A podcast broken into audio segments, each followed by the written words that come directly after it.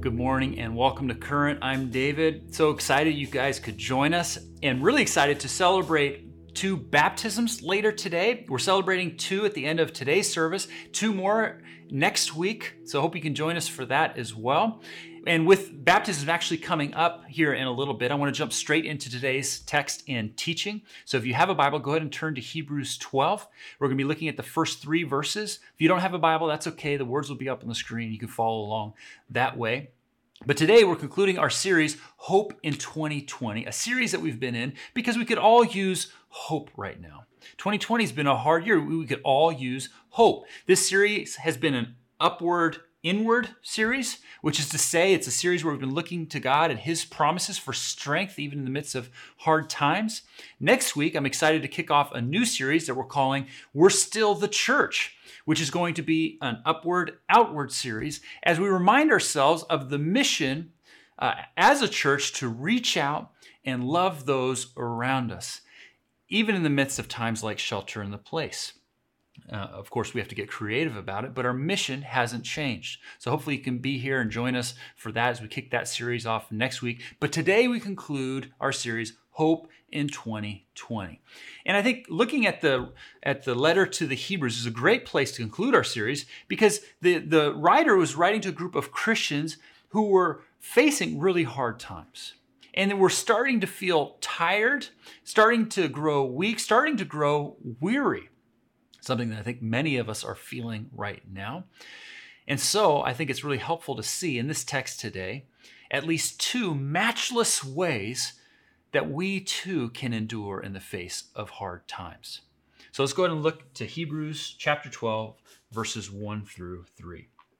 Therefore, since we are surrounded by such a great cloud of witnesses, let us throw off everything that hinders and the sin that so easily entangles and let us run with perseverance the race marked out for us, fixing our eyes on Jesus, the pioneer and perfecter of faith. For the joy set before him, he endured the cross, scorning its shame, and sat down at the right hand of the throne of God. Consider him who endures such opposition from sinners, so that you will not grow weary and lose heart. All right, we see here at least two ways to help us endure in the face of hardship. First, we see that we're able to endure hardship when we recognize that it's a marathon, not a sprint. Uh, the, the, the Christian life is a marathon, not a sprint. And that's really the language here we see here uh, in, in this text when it says, Let us run with perseverance the race marked out for us. Uh, we don't need perseverance for short distances, we need perseverance for the long haul. I have a few friends who run marathons, and what each of them have told me is that just as important as training your body physically for a marathon, you need to train your mind for a marathon. I mean, there's just such a physical component, of course, obviously, but also a very strong mental component for running the race. And what each of them have actually also told me is that, at least for them, the hardest part of running a marathon is the middle of the race. Because the beginning of the race, you have you know, a fresh body, lots of energy, the excitement of the race getting ready to start. And then at the end of the race, you have the finish line in sight, and you're able to, yeah, sure, you're tired, but press through and onward toward it. But it's in the middle of the race when there's nobody else, there watching you.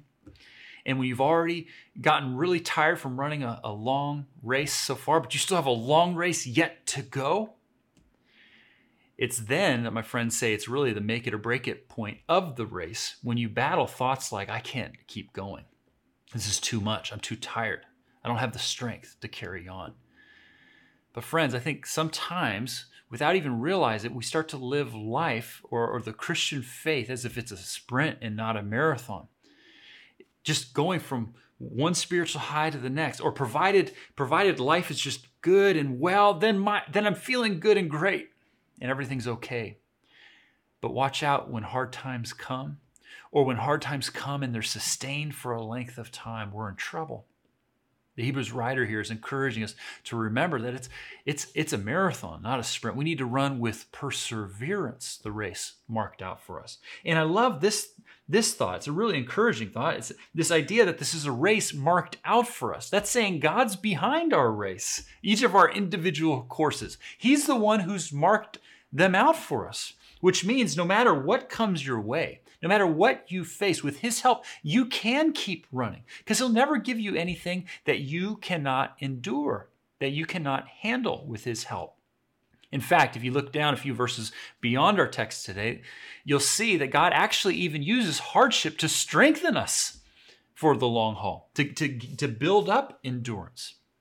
Right now, many of you are facing really hard things. We're all facing hard things with the pandemic, shelter in place, with natural disasters, uh, with, with social injustice, with a crazy election year coming up, with loss of job, with marital strife, with roommate strife, and the, the list just goes on and on. So many are struggling right now. But if we're just living life as if it's a sprint or just looking for that next thing, we're going to be in trouble. This writer is saying, hey, run with perseverance the race marked out for us. We keep running with God's help. It also says, let us throw off everything that hinders and the sin that so easily entangles. Again, this is running the race type language. It's saying any extra weight or obstacle, just remove. It's not just sin or doing wrong things that can trip us up, although it's worth spending a little bit of time here. Sin does entangle us. That's a helpful metaphor here. It can, it can, it can entangle us in our run. And it's not hard to, to see that in our lives if we take a moment to think about it, where if we have a destructive pattern or habit or addiction or whatever it might be, maybe it affects us in direct ways, but maybe it affects us in indirect ways, you know, coming out as, as bitterness or hardness of heart or, or impatience over here. So we need to avoid those things, cast off what entangles us. But what this author is saying is don't just ask, is it sinful? Is it wrong? But ask, is it something getting in the way of, of me having greater love, greater courage, greater faith, greater purity, greater uh, patience, greater self control? Things don't have to be bad in and of themselves to hinder our run. Uh, this last Sunday, uh, when I was sharing uh, the message last week, I kind of offhandedly talked about how our phones can, you know, be a real distraction to us. And one of our leaders sent me a book this week that they had just read, uh, saying, "Hey, should, you should check this out." And so I, I picked it up. It's a book called 12 Ways Your Phone is Changing You. And of course, the point of this book is not to say, "Hey, your smartphone is bad," and you know, get rid of it. It's just say it's gotta it's gotta be in its proper place in our lives.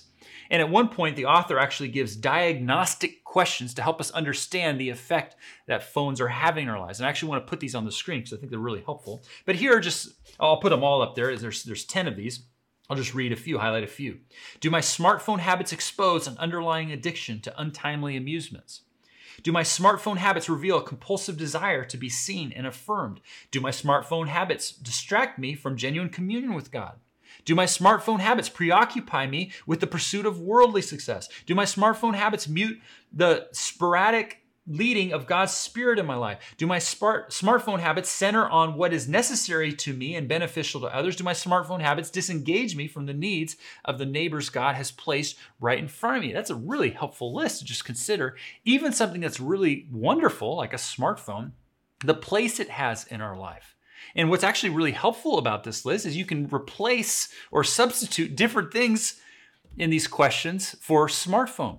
For instance, does my pursuit of work preoccupy me with worldly success? Or does my obsession with politics center me on what is necessary and help me? And is is it are they, is it helpful for me in loving others, even those who don't see things the way I see these things? Let us throw off everything that hinders and the sin that so easily entangles. At the end of the day, this is an invitation into freedom, into running a race unhindered, not entangled, but freely. You know, I'd encourage you to do sometime this week, perhaps even later today, if you, if you can find the time for it, is to take a pad of paper or whatever go on a walk or find a quiet space and just list out the different things that are either hindering you or entangling you. Sins you could you could put those on, on there. You know uh, different things that might be good just kind of working through them. You could use that diagnostic questions list to kind of help you think it through and just consider what are things that might be hindering you right now or entangling you right now and then after you have that list together, and after you've had a chance to pray it through, in other words, take it to the Lord, either in confession, repentance, or just processing it with Him.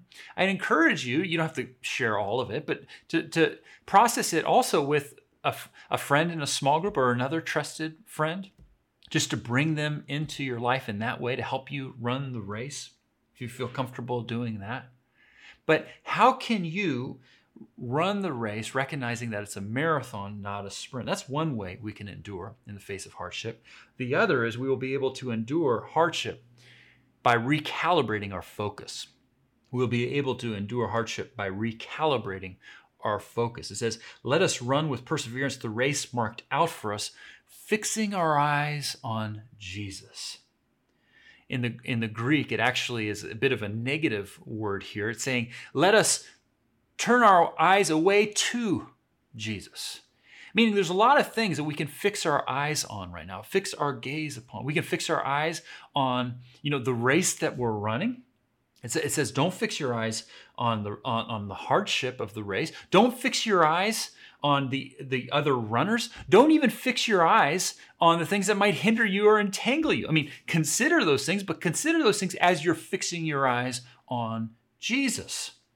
One Christian writer said this obviously, there will be occasions when the weights of life hinder our movements in the race, and when the sin, which clings so closely, impedes our progress, troubles our fellow Christians, mars our witness, and grieves our Lord.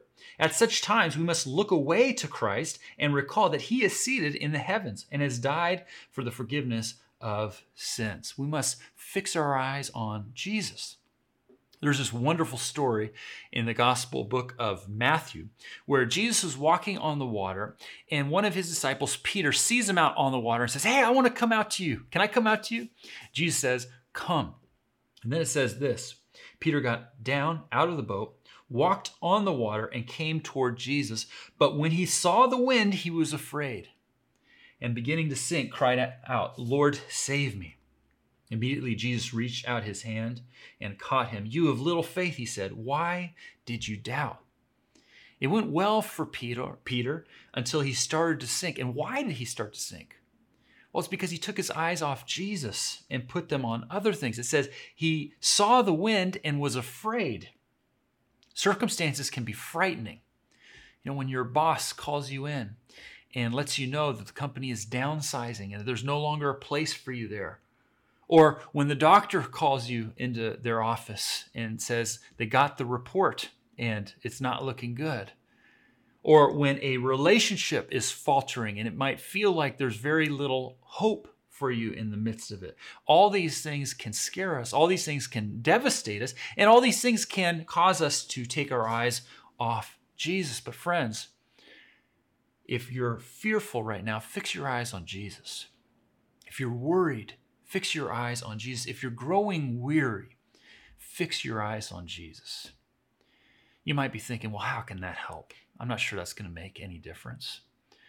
But, friend, it makes all the difference in the world because what this is saying is don't just fix your eyes on Jesus in, in any old way.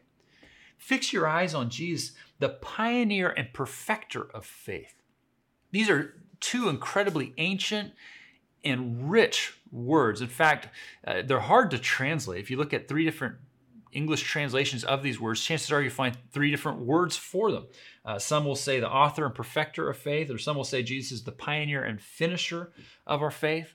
The first word there is the Greek word archegos, which perhaps the best English translation would, would actually be uh, champion, because it's talking about a stand in for us, our arch ego. So, like a stand in, our, our champion. And when we think of champion in our culture today, we tend to think of, you know, an accomplished athlete or a fighter that's won about or something like that. But in the ancient times, a champion was so much more. I mean, say for instance, you know, a group of people were taken hostage and somebody was just attacking. You know, there's a there's a villain just coming after them. Those people would need a champion to stand in for them. And that champion would really do two things. One, they would defend the people. That they would they would take the onslaught upon themselves, whether it was the, the, the poison or the fire from the from the dragon, you know, the attack, the champion would defend the people. But the champion would also fight on their behalf, take up the sword, and inflict blows on the attacker. And if your champion lost, you lost. If your champion was victorious, you were victorious.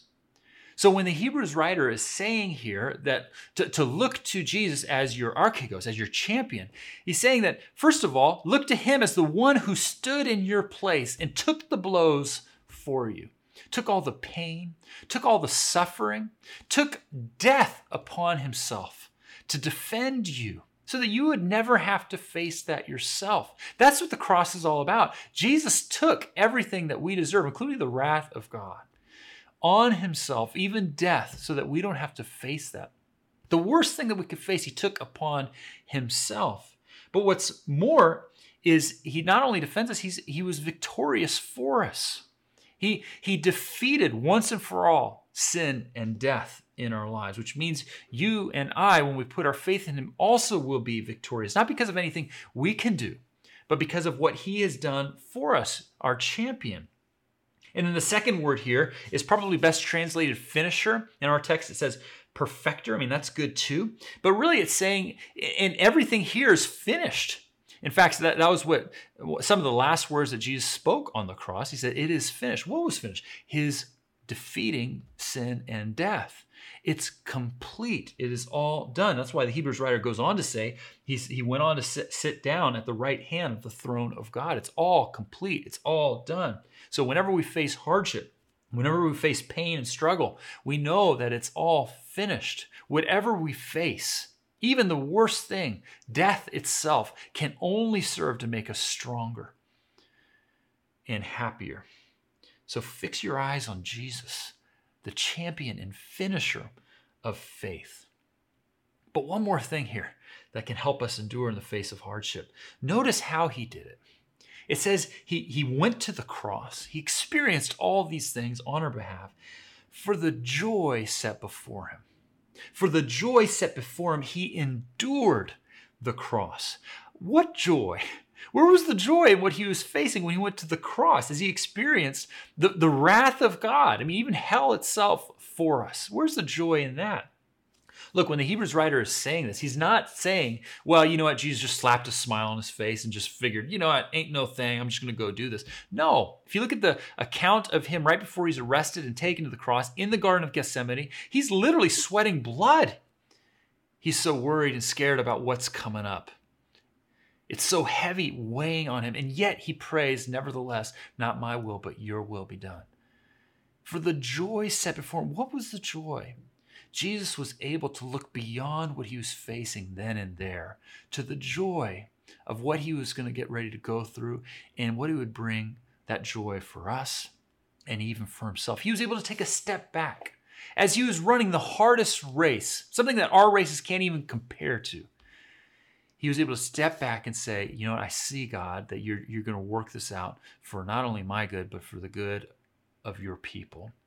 And he did it with joy. Jesus was able to see the bigger picture. And of course, the point here in Hebrews 12 is to say, if he endured, you can endure. Fix your eyes on the one who endured for you, and you too can endure.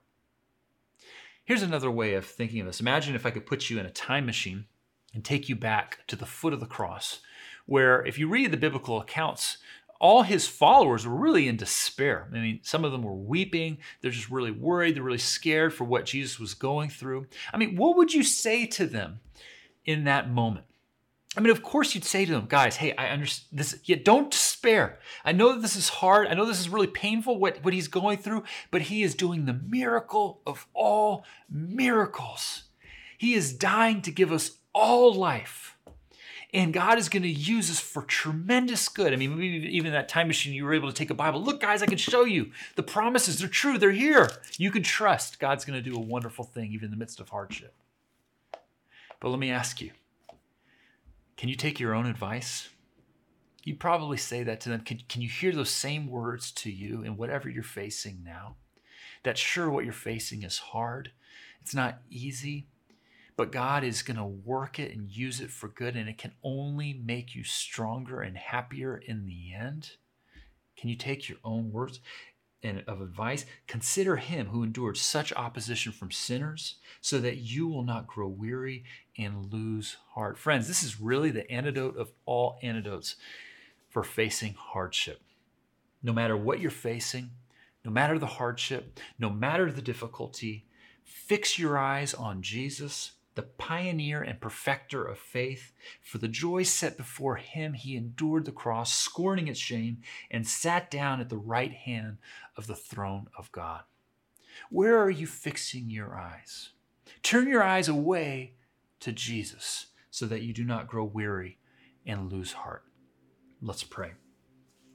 Father, please help us first to understand, and then secondly, to carry out these wonderful promises. Uh, and principles as we as we face hardship ourselves. And if there's anyone here today listening who has not yet received you as their champion and finisher of faith because of what you did for them on the cross, I pray that they would do so even now. Father, would you please help each of us fix our eyes on Jesus? We pray all this in his name. Amen. All right, well, let's continue to worship in song. We're getting ready to celebrate baptisms, baptisms here shortly, but first, I'm going to pass things over to Chris to continue singing now.